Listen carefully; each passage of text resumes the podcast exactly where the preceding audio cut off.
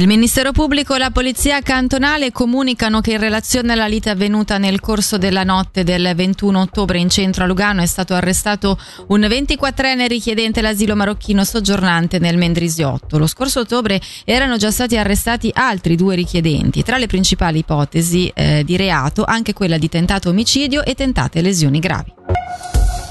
La notizia del sequestro di oltre un quintale di cocaina il 7 novembre scorso al valico del Gaggiolo ha fatto scalpore. La droga era a bordo di un furgone in viaggio verso la Svizzera. Per un'analisi dei fatti abbiamo sentito l'ex procuratore federale Pierluigi Pasi. Per il quantitativo si tratta ovviamente di un sequestro di una certa rilevanza e quindi non propriamente rutinario. C'è effettivamente la probabilità che si tratti di un traffico internazionale organizzato e gestito da un apparato altrettanto organizzato, già un'organizzazione criminale internazionale. Dire poi se si tratti di un'intercettazione casuale a confine frutto di un controllo oppure di un sospetto degli agenti al confine non è ovviamente possibile senza conoscere le indagini. Beh, sempre sulla base della probabilità e del quantitativo direi comunque comunque che mi stupirebbe se lo fosse stato casuale.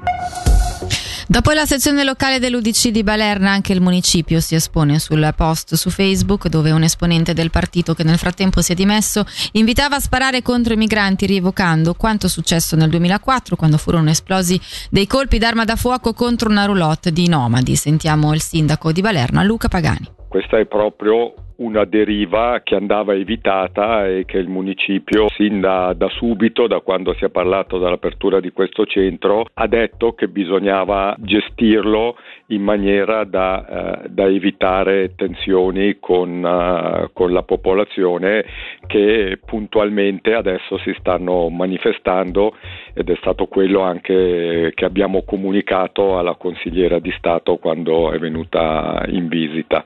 Ma lei come sindaco ha avuto altre manifestazioni da parte dei, dei suoi cittadini, insomma, di preoccupazione mm, su, sulla situazione? Purtroppo sì, anche questo è qualcosa che abbiamo comunicato alla consigliera federale, proprio in particolare per quanto riguarda i furti. Una volta erano più che altro furti di lattine di birra nei supermercati, adesso invece assistiamo a furti nelle autovetture e eh, nelle abitazioni e lì la gente chiaramente vive un senso di insicurezza perché è toccata proprio nella, nella sua sfera privata.